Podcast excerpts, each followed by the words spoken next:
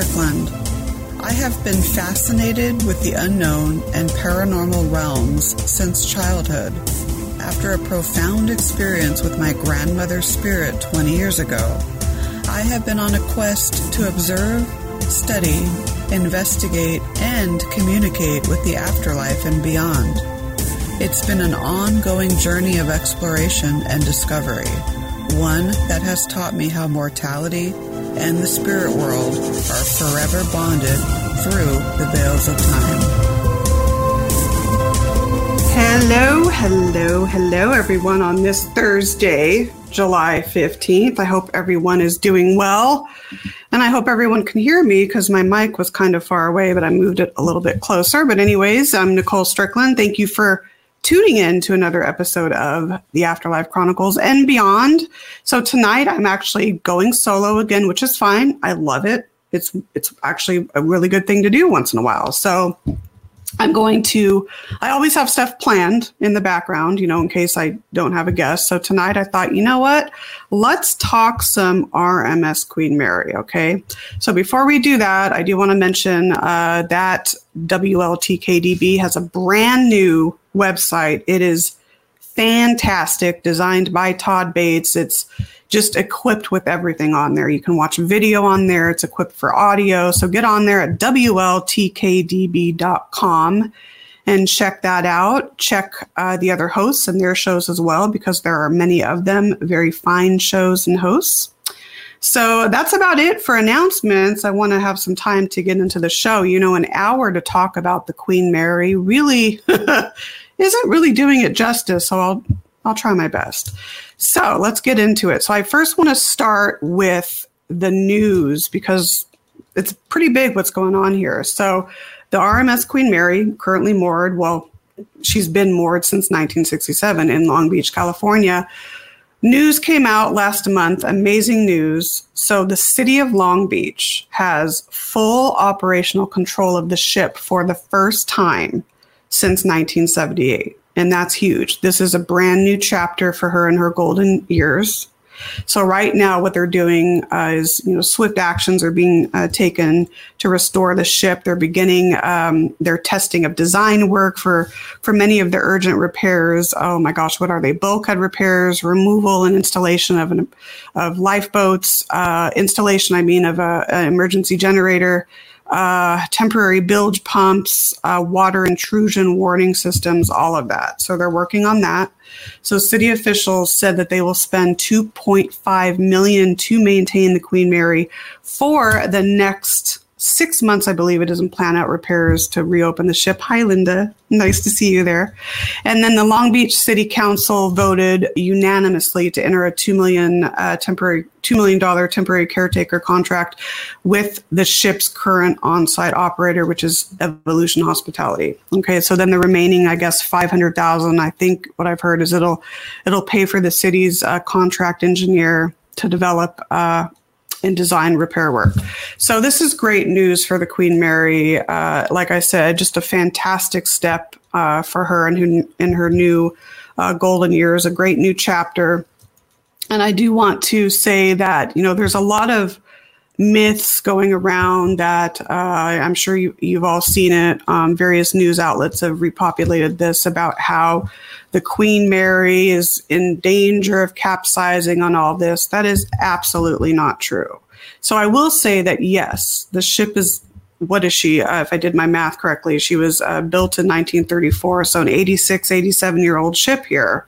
Okay, of course she needs to have repairs. Of course things need to be fixed but she's not yet in that imminent danger to where she's going to capsize. That is not true. There is hull, uh, corrosion, and so that's basically caused by the neglect to remove and clean the steel surfaces underneath, and so that allows water to come in. I guess there's a patched cement area that was put in place, I believe, in 1968. And then divers discovered that it has started to break away from the hull. So a lot of the water issues aren't actually caused. This is from what I've heard. I'm not an engineer. I'm not a maritime engineer. This is from what I've heard from talking to people. I know the director of engineering on the ship. I've talked to him a little bit, um, as well as other people. Uh, the it's not that water is seeping in seawater. It's more that it's it's condensation uh, issues from like the air conditioning and all that. So they're working to fix that. Uh, there's some minor issues: corrosion of deck plates, a rotting teak, issues with rainwater and drainage. They are working to fix all that. Okay, so I don't want people's panties to get all bent out uh, out of shape here. Lifeboats, you know, uh, they're probably going to remove those because there is a risk of collapsing and falling onto sun deck. Uh, deck buckling, especially around the first and third class pool, and some main support, main mast support issues. Okay. So, like I said, very old ship. She's doing very well. I mean, she's, in my opinion, being kept up very well. But you know, there's individuals that that want to find every little thing and complain about it. But you know what? I do want to reassure people that there are swift actions being taken right now to um, help, you know, repair the urgent repairs that need to be done. Okay, so the city of Long Beach uh, taking full control over the ship is a great step, like I said, in, in a positive direction. Okay, so with that said, here, I do want to mention a few July anniversaries. So the Queen Mary, as we all know, is a very legendary ocean liner. A lot of people uh, a lot of paranormal researchers uh, gravitate toward the ship because it is considered one of the most haunted places in the world. And I would have to agree with that. There, the amount of paranormal activity on the vessel is astounding. But you have to remember, and this is almost more important than that, is her history. Her historical significance is unmatched by any other liner, and that interplays with the spiritual activity on board. So you can't have history without the paranormal. You can't have paranormal without the history. So very, very legendary ocean liner. I mean, Southern California is so honored to have the Queen Mary. I mean, I live in San Diego, so I'm about an hour and a half away you know, and it's it's a short drive. When there's traffic, it's a little bit longer, but you know, it's great to be able to you know take a day trip or spend the night up there. My mom and I actually just on Sunday we took a drive a drive up to Long Beach and we got to spend some time with the Queen Mary, and then we had lunch at Gladstone's across the way, which is a favorite among us all. It's great food and just a great environment. We sat outdoors. It was awesome. So there's a few July anniversaries. I do want to start out with a very important one, and this occurred on July 10th of 1966, so 55 years ago. One of the Queen Mary's crew members. I am only going to use his initials out of respect for his family. His initials are JP. You can look that up. You can find his name uh, on the internet. So JP joined the crew, I believe, in March of 1966. And so he sailed on, I believe, it was three voyages. And so the voyage in July of 1966, I believe it was number 482 or 483. Okay, so he was a fireman and bilge cleaner. He was 18 years old from Yorkshire. And sadly, very tragically, was found by another crew member in the in the wee morning hours of July 10th. I believe it was about 3:55 uh, or 3:45 a.m. around there, and they found him sadly wedged, I believe, upright in the uh, watertight number thir- number 13 door. So watertight door number 13 on the starboard shaft alley side of the aft engine room. So there was a forward engine room, which was actually boiler room number five. There were five boilers. And so uh, boiler room number five was the forward engine room, and then you have the aft engine room. And what's interesting about JP is he was normally assigned to the other boiler rooms. I believe three and four. Uh, he may have worked all of them, but I believe three and four were the ones that uh, he primarily worked at. And so on this particular voyage, he was assigned to the aft engine room. So there is a uh, common myth online that is not true whatsoever. And the myth is that crew members would play a game of chicken uh, and try to see if they could slide through the watertight doors in time without getting crushed.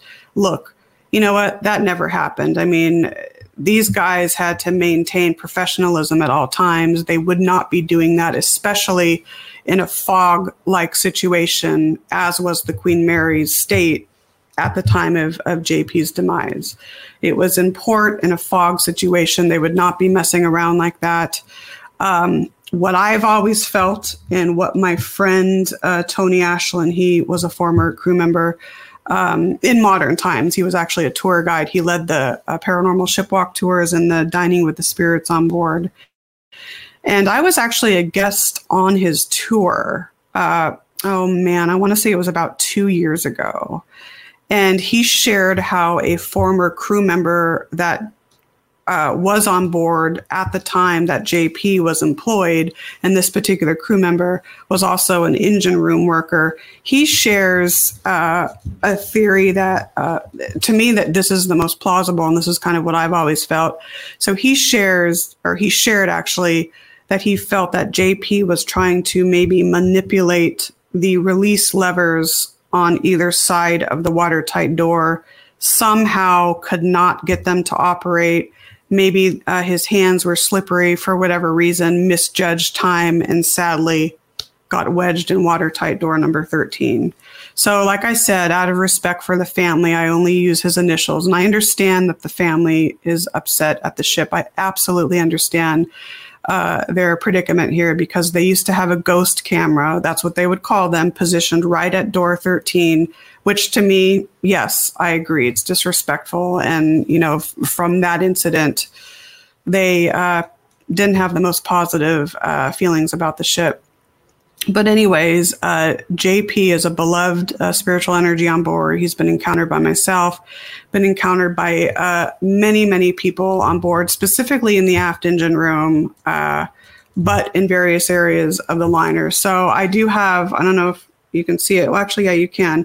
It's a little candle I have lit in honor of JP here. And actually, this candle was gifted to me by former crew members, and the slate used, the black slate, was actually used in the building of the ship. So it's a very sentimental candle. So wanted to kind of honor JP tonight on my show and, uh, you know, let him know that he's a beloved still a very beloved crew member, um, even in spirit form. Okay, so kind of elaborated on that a lot, but I thought it was important.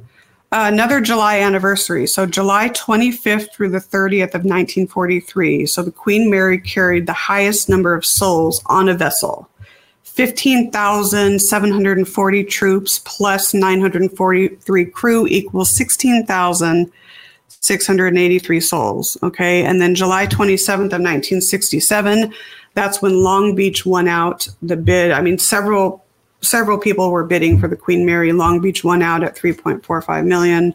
And then, of course, July 31st of 1947 was the first post-war voyage where the Queen Mary left Southampton to New York City with, I believe, 1,897 passengers and I believe 1,000 around 1,280, I think, crew. Okay, so those are important anniversaries, and so you know the Queen Mary. It, it's so so important to. Um, of, to keep her ongoing historic preservation. I mean, it's, you know, you, you think of the Queen Mary, and a lot of people go on board and uh, they don't realize how much history is with this ship. Okay. And I mean, I, I, we would be here like all night into tomorrow if I, with me talking just about the history. And when I do radio shows and when I talk about the Queen Mary, I always feel bad because I feel like I'm skimping out on the history, but I want to leave time for the paranormal aspect as well. So I, I try to, to make a compromise if that makes sense.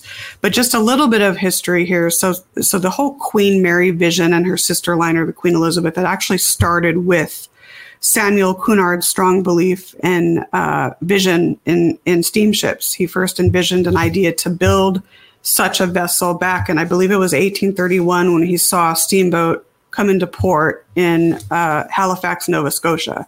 So it was in 1838 when he persuaded the, the British government uh, into believing that steam was more reliable than sails.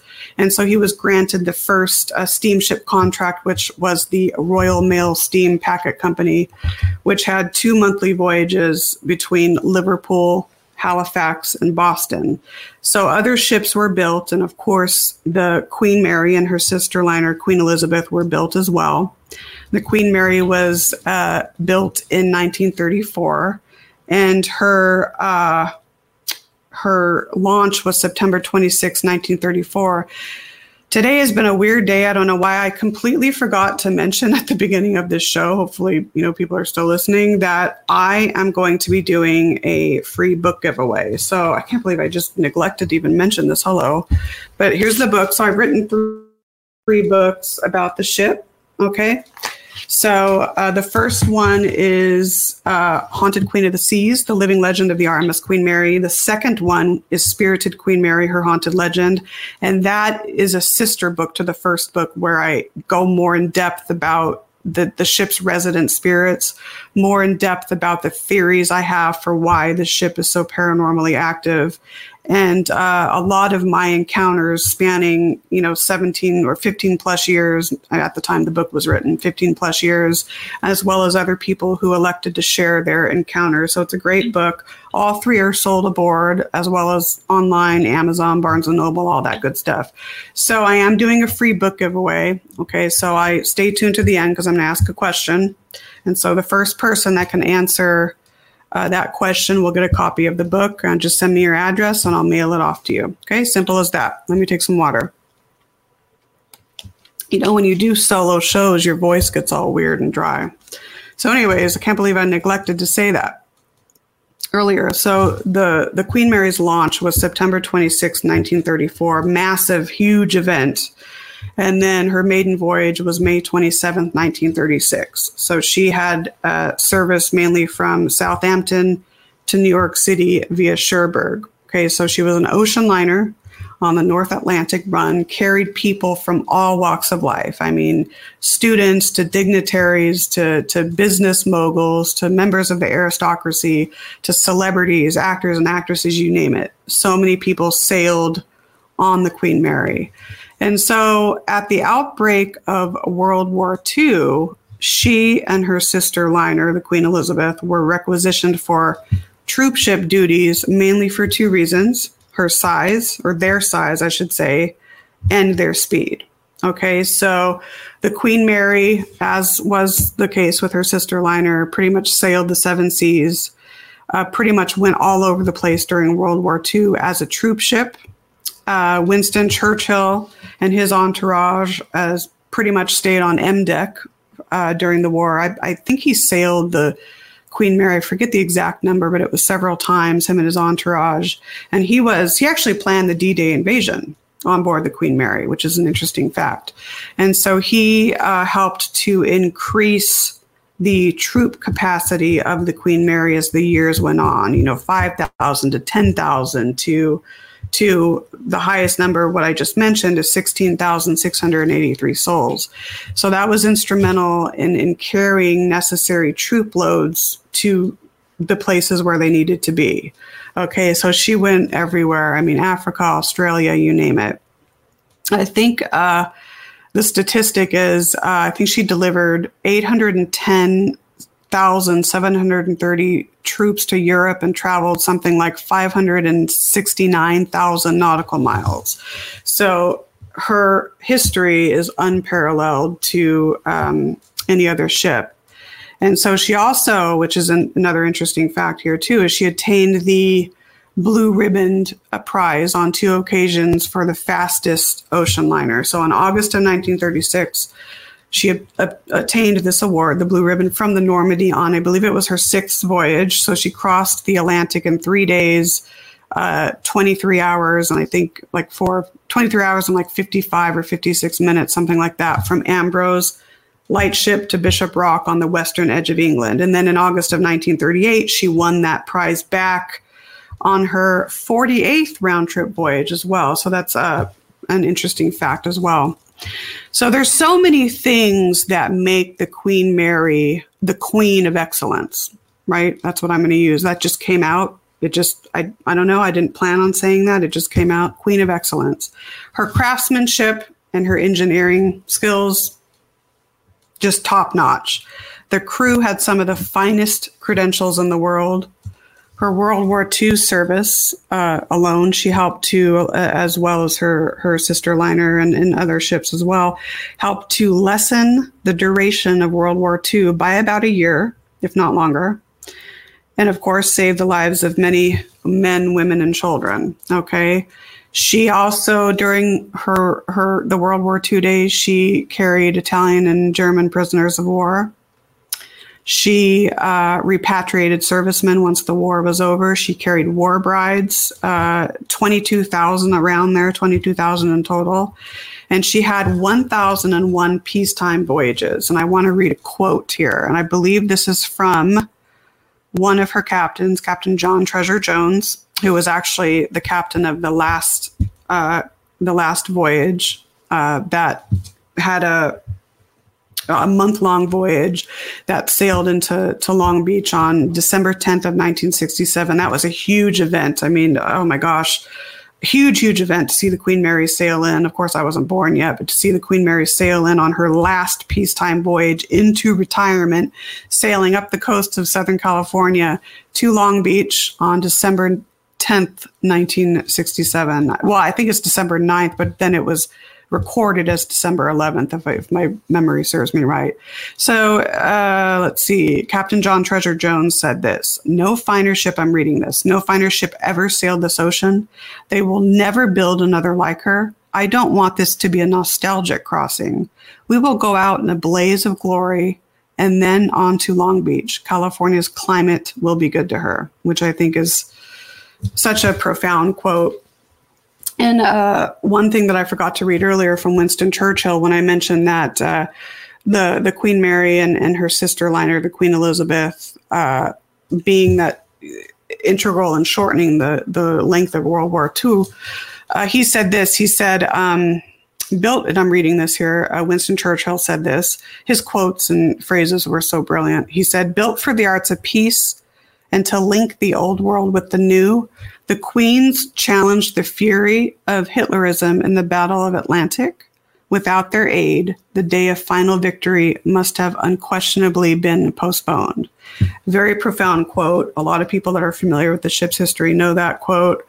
You know, and that's that's a, one thing I forgot to mention too is that the Queen Mary was so integral even early on, and she continues to do this in retirement, bridging people that are, are destined to meet, uniting people that are destined to meet. I have met some incredible people, former crew, former passengers, friends of mine like myself that have uh, just a, a, a love for the Queen Mary. I mean, she has this unique, I guess, uncanny ability to unite people from all walks of life. And you know, my friend Tom Barney, he's he says it beautiful.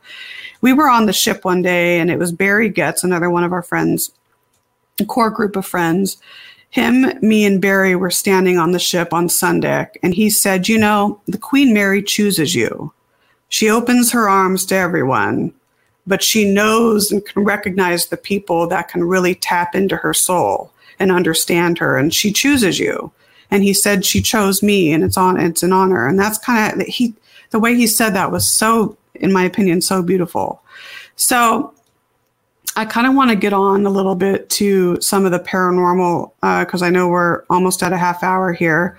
I do want to mention, though, that uh, one of her most famous incidents during World War II actually uh, took place on October 2nd, 1942, at about 2:14 p.m. So one of her British World War One escort ships, the HMS Curacoa, uh, that and the Queen Mary were on a, a, number eight zigzag course, and she had to zigzag back and forth because Hitler had a bounty on her. Any submarine skipper who could sink the Queen Mary would get the Iron Cross with oak leaves and get awarded $250,000. Of course, that never happened. So, to avoid German U boats and all of that, she had to have all these zigzag motions across the waters. And so on October 2nd, 1942, like I said, around 2.14, 2.15 p.m., uh, the Queen Mary was actually delivering, I think it was 10,000 American troops of the 28th Infant- Infantry Division and a total crew of 850 plus off the coast of Donegal, Ireland, prior to sailing to the Clyde estuary to pick up the Curacoa. Okay, so she was doing that. And then once she picked up the Curacoa, um, on that date, October 2nd, 1942, like I said, around 215, uh, what happened is there was a miscalculation of timing on both uh, uh, Commodore Illingworth of the Queen Mary, and then Captain Boutwood on the Curacoa. So what? So what happened? Let me take a drink of water here, my lord. So what happened is the Queen Mary, because of this miscalculation, hit and sliced in half the Curacao. So the majority of its men uh, drowned, uh, were either burned uh, or very sadly, very tragically, sucked underneath the Queen Mary and dismembered by her propellers. Yes, very tragic. So, uh, and I'm going to get to a spot later on in the Queen Mary. It's the propeller room of the Queen Mary where a lot of people feel a lot of emotions um, from this event, as well as also another area of the forward cargo hold. So, sadly, when this occurred, due to strict Navy orders, the Queen Mary was mandated to continue sailing. All they could do was throw out life preservers, and that's it. Because he had, I mean, uh, Illingworth had, Commodore Illingworth had the choice do I stop the ship and risk the lives of thousands of men, or do I keep going? And he chose to keep going. So it's a, a very, very tragic event. So a lot of people on board the Queen Mary, specifically in in for in the forward cargo hold area, well, actually in the rope room area, which is forward, um, forward part of the ship, they can hear the, and I've been witness to this many times, you can hear what sounds like residual. I'm not sure if it's intelligent. To me, it's more of a residual sort of paranormal phenomenon where you can hear the disembodied cries of numerous men from this incident. So there's also another, like I said, the propeller room, which is aft part of the ship, um, port side. And I've been in here many times where people will go in there and they will feel anxiety. They will feel almost a sadness. They will feel just a sense of like impending doom. And it could be a leftover residual sort of sensation from uh, the men that were unlucky and were sucked underneath the Queen Mary and dismembered by her propellers from that HMS Curacoa Curacoa disaster. Could be. Um, so whenever I go into the the propeller room, I always say a prayer. I mean, people will. I think I think there's a total of like I think around a thousand, like five thousand dollars down there because people will go in there and throw coins over their shoulders, you know, make a wish and all that. But I always go in there and I, I say a prayer for all those that tragically died in that way. So um, paranormal wise, or let me finish the history here. So, so World War II uh, ended. Uh, the Queen Mary repatriated her servicemen, uh, carried around 22,000 war brides, and then resumed her pre-war ocean liner status. So pretty much what she was doing po- or pre-World War II, she was doing post-World War II up until 1967 when she sailed into Long Beach on December 9th of 1967. And since that time, she's been moored at uh, in Long Beach. And she serves as, she wears many hats. She's a museum, hotel, uh, many restaurants on board, shops on board. People have weddings there, uh, uh, high school reunions there, all kinds of parties and events take place there. So it's, it's, it's, pretty much the the shining diamond of Long Beach. So if you have not been to the Queen Mary, and I know that I'm I'm biased because I love the ship, but it is definitely something to do. So definitely make a trip out here, stay a few days, go to Disneyland one day, go to uh, Universal Universal Studios one day, and then spend a couple of days at the Queen Mary. Okay. So uh, I want to get on to a little bit of um, gosh, I only have a half hour. We're not going to finish. So I want to talk a little bit about some of her resident spirits and uh, some of the theories that I have uh, for the, the Queen Mary's paranormal phenomena. And again, I share a lot of these in my books and, and, and in Spirited, Spirited Queen Mary, Her Haunted Legend, which I'm giving a free uh, copy giveaway today. So I think it, it's it, there's an interesting duality between the Queen Mary, the ship itself, and her resident spirits. I almost feel, and this may sound weird to some people, and that's fine. This is from hours and years spent on board. I feel that the Queen Mary is almost like a mother protector to a lot of her resident spirits. Some of them are there by choice. Some will pass through and, and visit and not stay long. Others are not really mere spirits or, or earthbounds, but more residual psychic impressions. But there are numerous numerous uh, energies on board. Uh, the late psychic investigator actually was the late paranormal investigator, resident psychic on the ship. Sadly, he's no lo- no longer here with us. Peter James. He he thought at one point that there were over 600 uh, uh, spirits on board, and I, I, you know, I'd have to agree. Maybe there's more. I almost I almost think of the Queen Mary almost in terms of the spirit world, like she's a, you know how different states and cities have welcome centers and you can stop and you can get brochures and learn about all the the cool stuff of that city or that state. I feel that the queen mary almost serves as a welcome center for the spiritual realm if that makes sense. So a lot of the energies have been there for years and probably will choose to remain.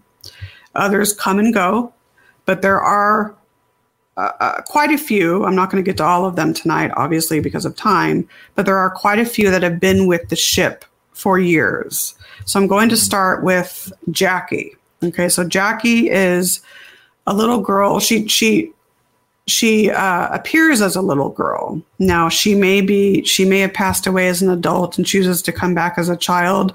I often feel that Jackie is almost the spiritual personification of the Queen Mary. She's feminine, she's young, uh, she's innocent. I almost, I kind of feel that. I don't know if I'm right on that, but I almost feel that there's like she's almost the spiritual ambassador of the Queen Mary. It seems as though that many of the other resident spirits on board know who Jackie is.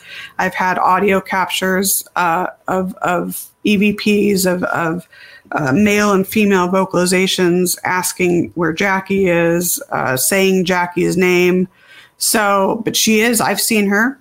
And if you can picture Shirley Temple, she could be Shirley Temple's twin, about six or seven years old, very, very intelligent, very precocious for a little girl, very talkative. She's drawn to certain people.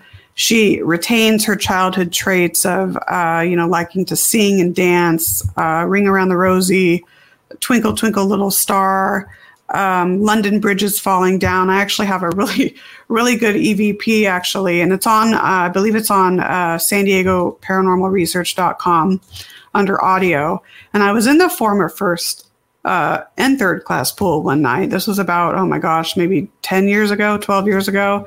And I was singing Ring Around the Rosie, but I left the last word in the main verse out as an experiment to see if anyone would respond. And just to my surprise, that's exactly what happened. And I was singing Ring Around the Rosie, Pockets Full of Posy, Ashes, Ashes, We All Fall. I didn't say down. I left that out and hoped someone would respond. And that's exactly what happened.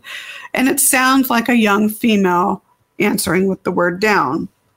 You know, I've heard Jackie many times. I've heard her both audibly. I've heard her both on on um, EVP and audible voice phenomena.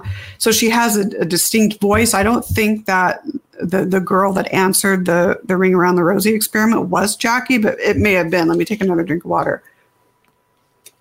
But Jackie is seen a lot in the former first and third class pool, but she's pretty much seen everywhere. To date, we don't know her origins at all. Um, I know that Peter James thought that she may have passed away in the second class pool, which was stripped away in the Long Beach conversion. So what remains now is just the former first and third class pool.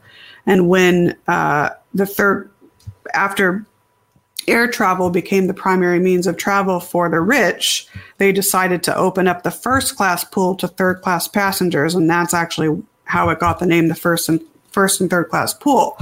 So Jackie, um, you know, I don't know maybe she did pass away in the second class pool. I don't know. Um, we don't really know her origins. There is something online suggesting that her last name is Torin, T O R I N, I believe. I've done some research on that. I can't seem to to link the Jackie of the Queen Mary with the last name of Torin. Maybe I have to dig a little bit more. But either way, she's a very intelligent energy, very playful, very uh, very talkative, very loquacious, very uh, energetic. And I do believe that she almost serves as the spiritual ambassador of the ship.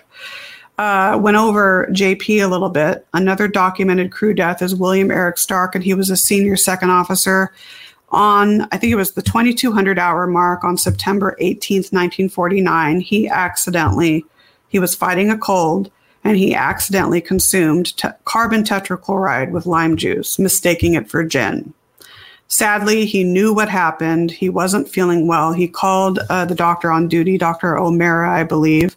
And sadly, two days later, or a few days later, on I think it was September 22nd, 1949, he passed away.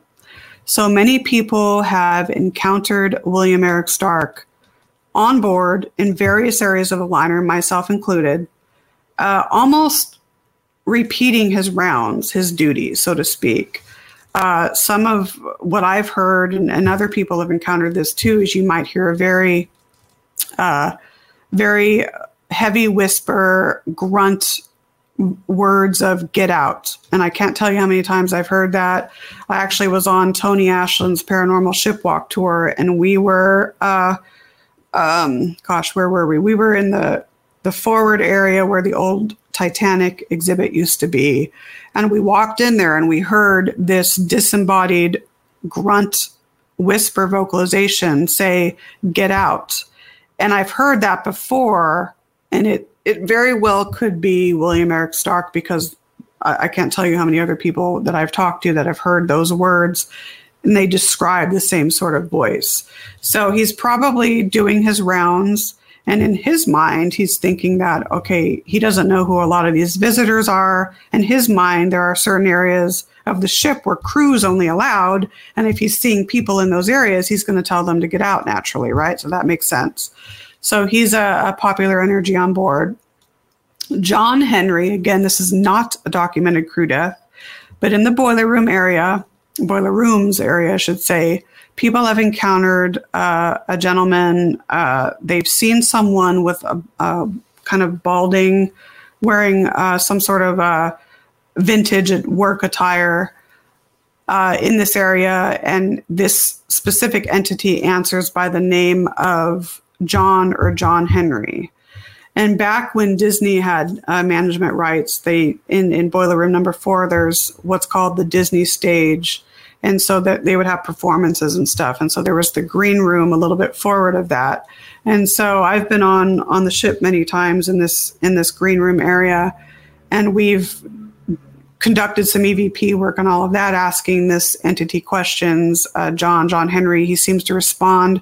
Like I said, uh, with the name John Henry. Um, he we've had EVPs, uh, the Paranormal Investigation uh, week or weekend Paranormal Investigation tour guide has captured uh, him.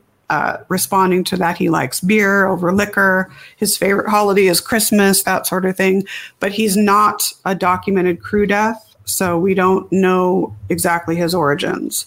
Sarah is another one. She's a younger uh, young girl, older than Jackie. She's around maybe eight or ten. People describe her as um, kind of tall and lengthy, lanky, short brown, dark brown hair. She's thought, and I don't know where this theory came from. I really don't, but some people that have investigated the ship feel that she somehow guards the women's changing room in the former first and third class pool that somehow she guards the portal the alleged portal there if you want my opinion i think the entire ship serves as a portal i don't know really what her origins are but she's um, I've, I've actually captured evps of someone responding with the name sarah i don't know if it's the same individual um, but she is thought to be around eight to ten years old uh, tall, very pale, very short, dark brown hair. Of course, Winston Churchill has been spotted many times. It's funny because every time I take my mom to the Queen Mary, it seems that Winston Churchill likes my mom for some reason. He always seems to he always seems to come around. It's crazy. But uh, like I said, during the war, him and his entourage pretty much stayed on M deck. So there is a, a suite called the, the Winston Churchill Suite on M deck. I have been in it. It's fabulous. Interesting story in this room. There was a maid one day, I forget the exact year. She was in there cleaning the room and she saw this man kind of morph out of like this mist or whatever. Then she saw this man then float into the portrait on the wall and that portrait was none other than Winston Churchill. And so she described that the man that she saw kind of materialize looked exactly like the man in the portrait, which was Winston Churchill, believe it or not. So he's been spotted on sun deck, sports deck, smoking his cigar. People have smelled the very profound um, scent of his cigar. I have as well. In front of M Deck, his suite. In fact, I was there one day and because I was showing my mom for the first time uh, several years ago, I was showing her where uh, Winston Churchill's suite is, and we were standing right outside the door, and we heard a conversation which sounded like maybe two or three men talking. And I kind of, there's vents on the door. So I kind of kneeled down to see if I could see anyone in there. I couldn't see anyone in there. So then I went up to the front desk and I said, Do you know if anyone's renting out the Churchill suite? And they said no. I said, Oh, that's interesting because there there was at least two or three people in there talking. So that's interesting. So he's spotted. Uh, various um, uh, and this could be a combination of intelligent and residual. Uh, World War II servicemen have been spotted walking down the hotel decks and in other areas of the liner. Uh, passengers and crew have various passengers and crew have been spotted as well in the former first and third class pool. Besides Jackie and Sarah, there have been uh, sightings of people in vintage bathing suits jumping into the pool.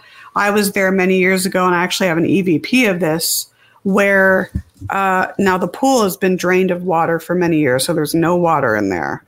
And uh, I have an EVP of someone swimming laps in the pool. You can hear clearly hear the splashing of the water. Uh, let's see, there's an, an Italian prisoner of war that's been spotted inside the pool area, sadly with no legs.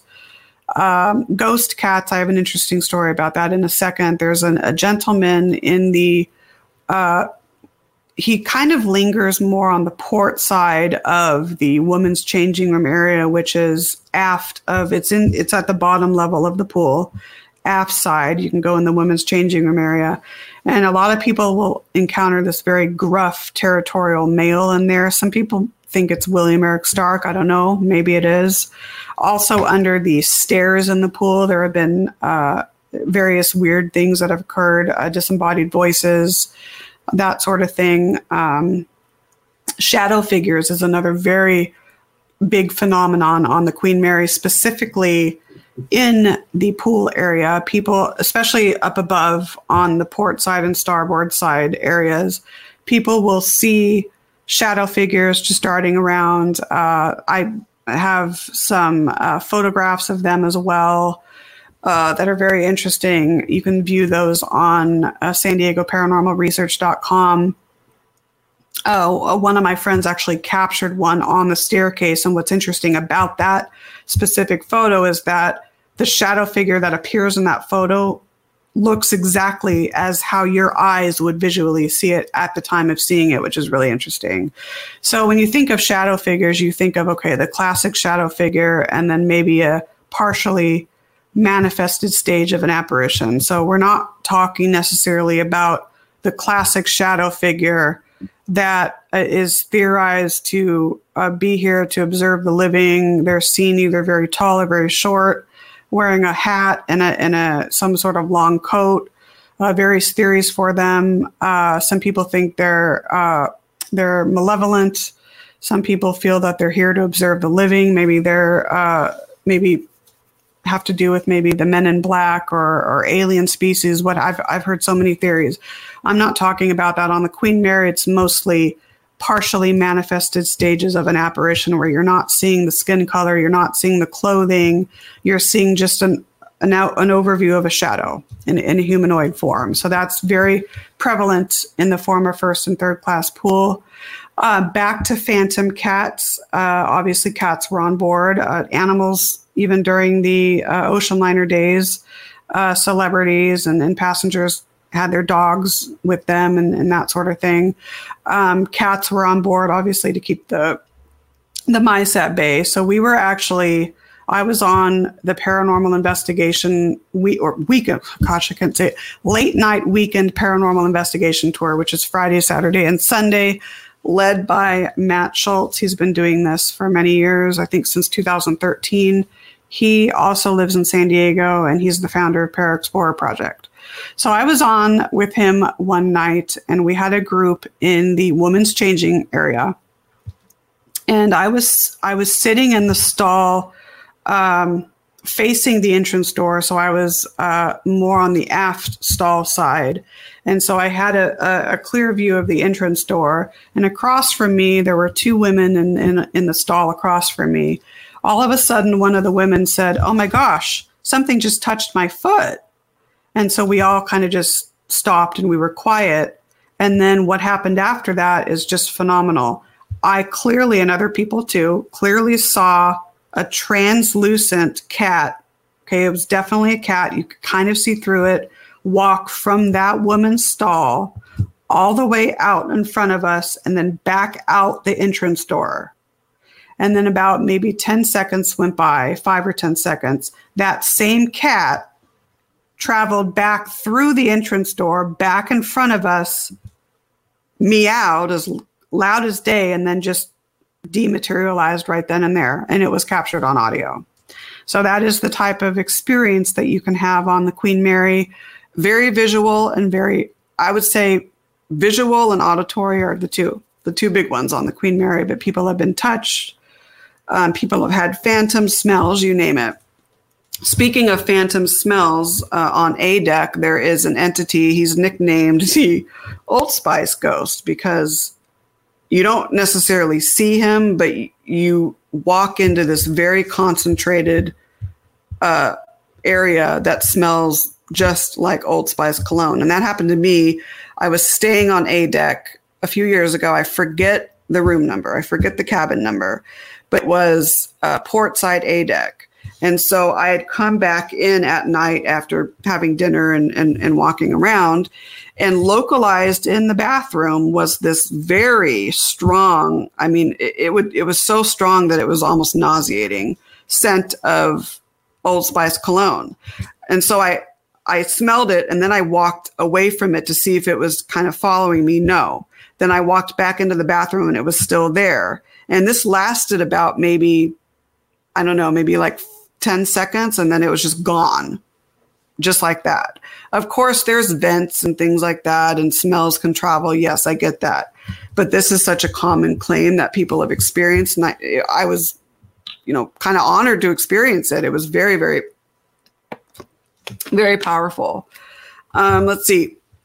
There's a little boy in navy blue that people have seen in various areas of the ship.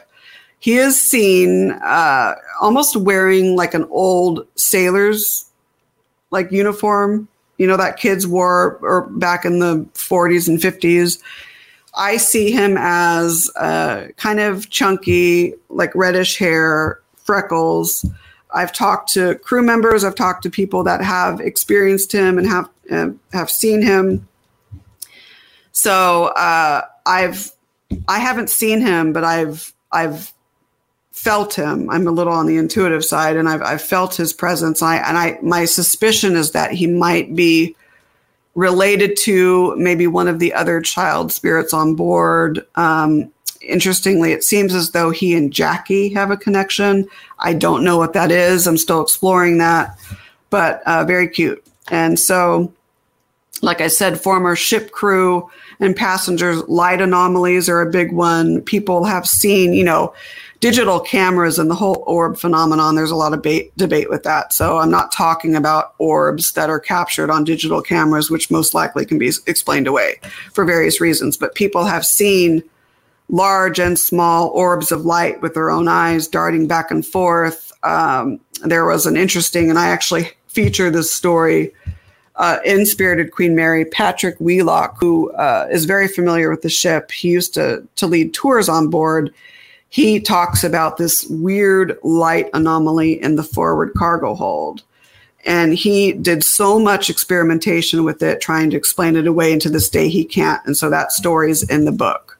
So, I mean, so many, so many ghost stories, a lot of paranormal encounters. I think that you know, the, the ship's history is so profound and so legendary. I think that that almost is the, the primary foundation for why the ship is so active. But you have theories of water, uh, some items that were used to, to make the ship, uh, 56 different varieties of wood um, used to uh, furnish or adorn the, the various uh, inner inner areas of the ship. Uh, let's see her her propellers, the manganese bronze. In the former first and third class pool, you have the mother of pearl crystal in the ceiling that the soldiers used to pick at because pretty much during the war, every part of the ship was used as bunking for the soldiers.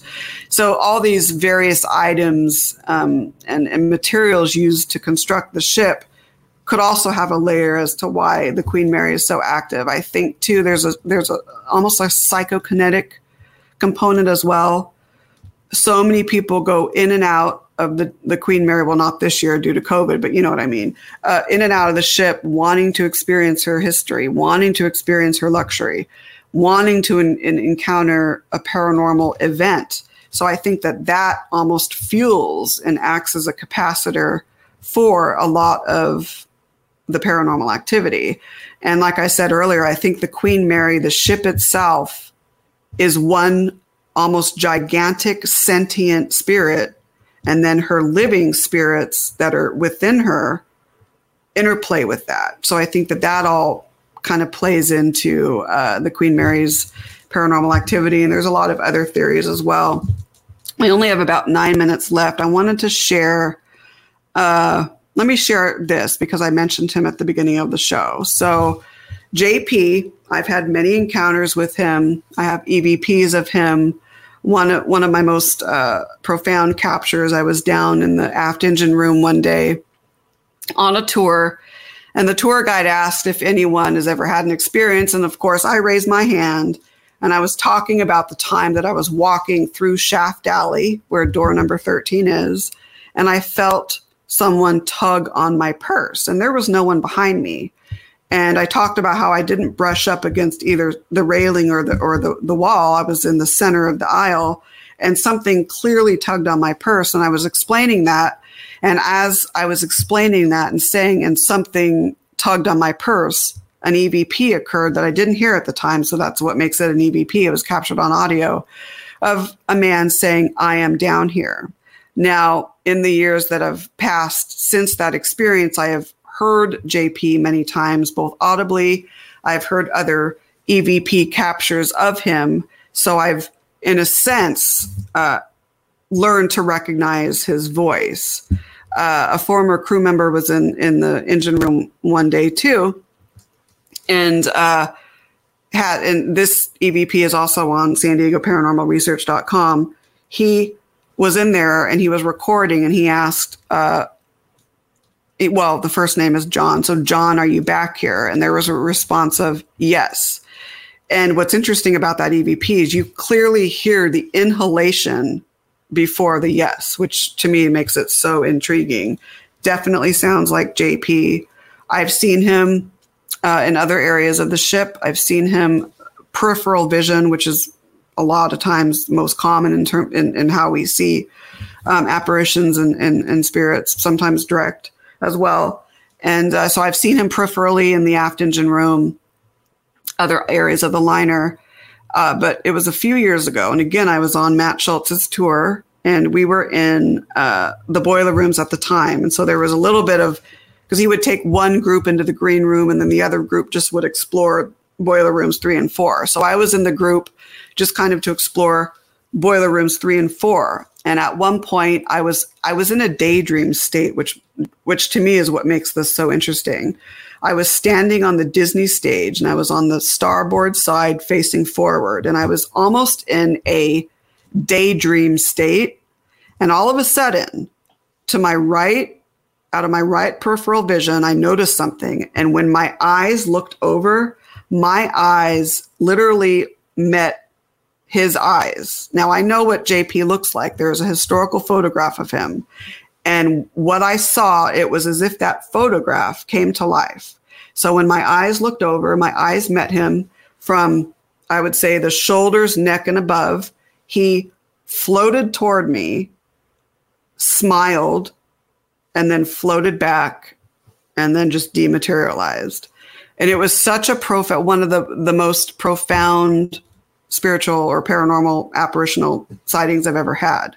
And I've had many on the Queen Mary. And it was interesting that night because I was, I seemed to be kind of in touch with him that night. I was almost channeling him more so than I usually do.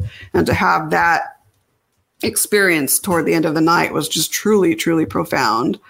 Um, you know, like I said, audio wise and visual are so prevalent on the Queen Mary. I mean, some of my most profound spirit sightings have been on the Queen Mary. So, oh my gosh, we I have to do another at least another couple of episodes because I'm looking at my notes here.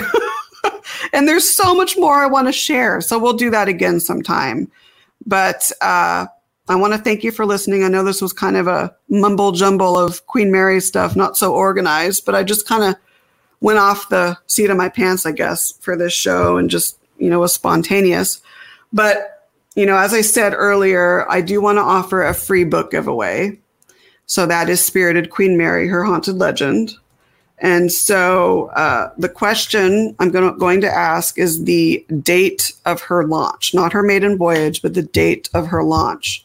The first person that can answer that, uh, send me an email. Um, first person that can answer that, of course, send me an email with your address, and I will, of course, mail you a copy of the book. So my goodness, my voice is going. So again, we'll have I'll I'll have another few sessions to get through all of this because there's so many unique stories and encounters, not just mine, but many others as well uh, to share. So thanks for tuning in. Uh, next week I have let's see Marie Jones on, and then July 29th I have Christina Bloom. And then August 5th, I have Lon Strickler. We'll stop there. So a, lot, a great lineup of guests. It'll be great to talk with them.